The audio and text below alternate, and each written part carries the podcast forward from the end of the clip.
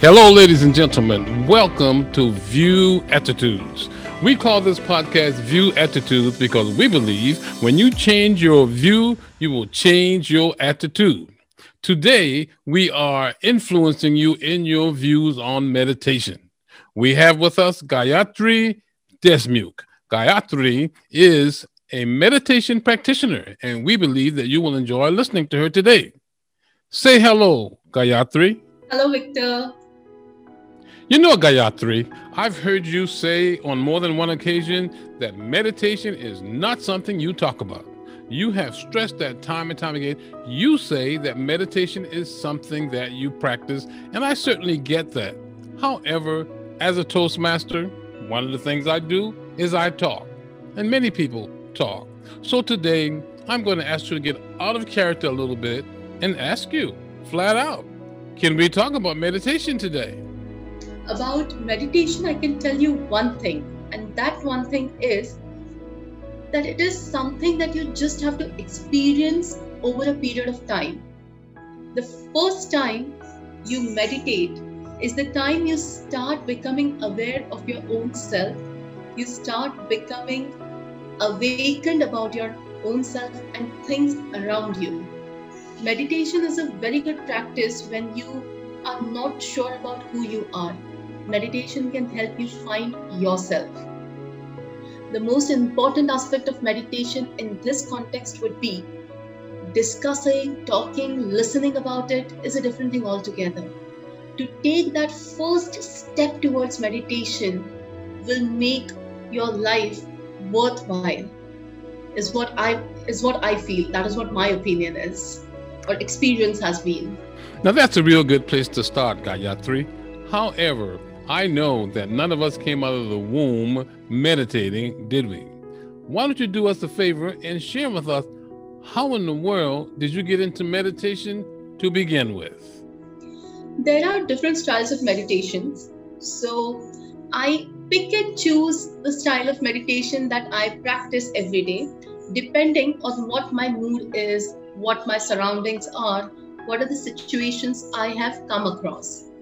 For example, if there is too much happening around me, if I have had a fight with my mother, if my father has said something to me, or if something else has happened in my work life, or if somebody has been saying unpleasant things around me, or if somebody is trying to spread toxic energies on digital media platforms. That is the time when I switch to withdrawal of senses meditation. In withdrawal of senses meditation, the moment you close your eyes, you have withdrawn your sense of seeing outside things. Then I close my ears, not physically with hands, no. I just gradually start focusing inside me rather than listening to the sounds coming from outside. While doing that, automatically, after a few minutes, the sounds around me they appear to be at far distance and there I have withdrawn my sense of listening.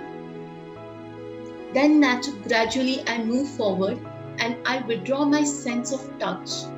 When I withdraw my sense of touch, I don't feel cold or heat around me because my body has adapted to the environment around me, to the weather around me, because my sensations, my sense of touch is again inside because I'm feeling what I'm feeling from inside.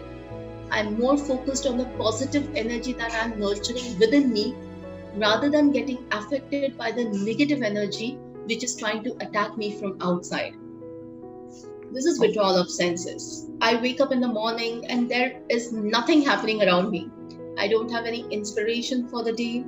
And I really need to look for something. I need to look for the purpose of life that is when I meditate for the awakening of senses.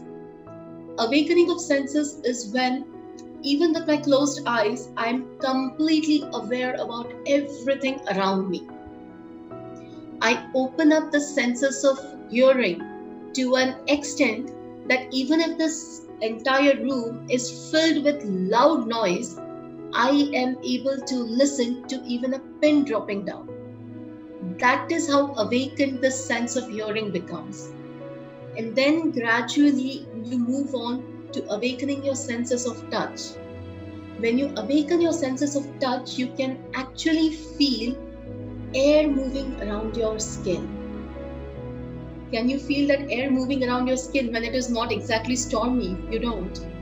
But you can actually feel that air on your skin. That is how heightened your senses become. That is how awakened you are during this style of meditation. And then there are times when I don't really want to do anything. I neither want to be awakened nor I want to go into withdrawal. That is the time when I choose Anapan Sthiti, wherein I am the witness. I am not trying to breathe or I'm not trying, trying to not breathe. I'm not trying to control the rhythm of breathing. I am not trying to sit in any particular position. I am simply the witness and I focus on my breathing. I observe every inhale and every exhale. And then the kind of sensations I feel throughout my body is an energy which is like which is which acts like a driving force. Because in Anapan what happens is that my mind is balanced. We say empty mind is devil's workshop. But during this Anapan my empty mind is also extremely balanced because it is not necessary that you have to keep on doing something or other. Sometimes it is okay to not do anything. Sometimes it is okay to just be. And that is what I do sometimes. I just be and I enjoy being. Thank you for sharing that, Gayatri. I'm still a bit curious though. Meditation is widespread and meditation is helpful. However, I'm plagued by the question how do you know when you need meditation? What deficiency are you experiencing that you know that make you go, "Oh wow, I better meditate." Tell us a little about that, please. Okay, I'm going to ask you a question, Victor. As a child, you got into a fight. After that fight, your elder, your guardian, your parents, they scolded you, or your teacher in the school, she scolded you. What is the first thing that you have wanted to do? With everybody watching you, you're being scolded. What is the first thing you felt like doing? you might find this sort of alarming, rather odd. I don't know if you've gotten a response like this ever before, but I have never been in a fist fight. Really, I haven't been in a fight. Let me ask you another question then. If you have never been in fights, let mm-hmm. me ask you another question. Again, because we are talking since the childhood, I'll ask you. You are a you were a child. You woke up early in the morning. You went to school. After coming back from school, you went. Uh, you did not go to play, but you had to do your homework, and then you were given some household chores for your by your parent to share the household chores. After working for eight hours at a stretch, like in school, you are completely attentive, at home, you're doing some activity, and you're not even allowed to go out and play. What is it that you felt like doing?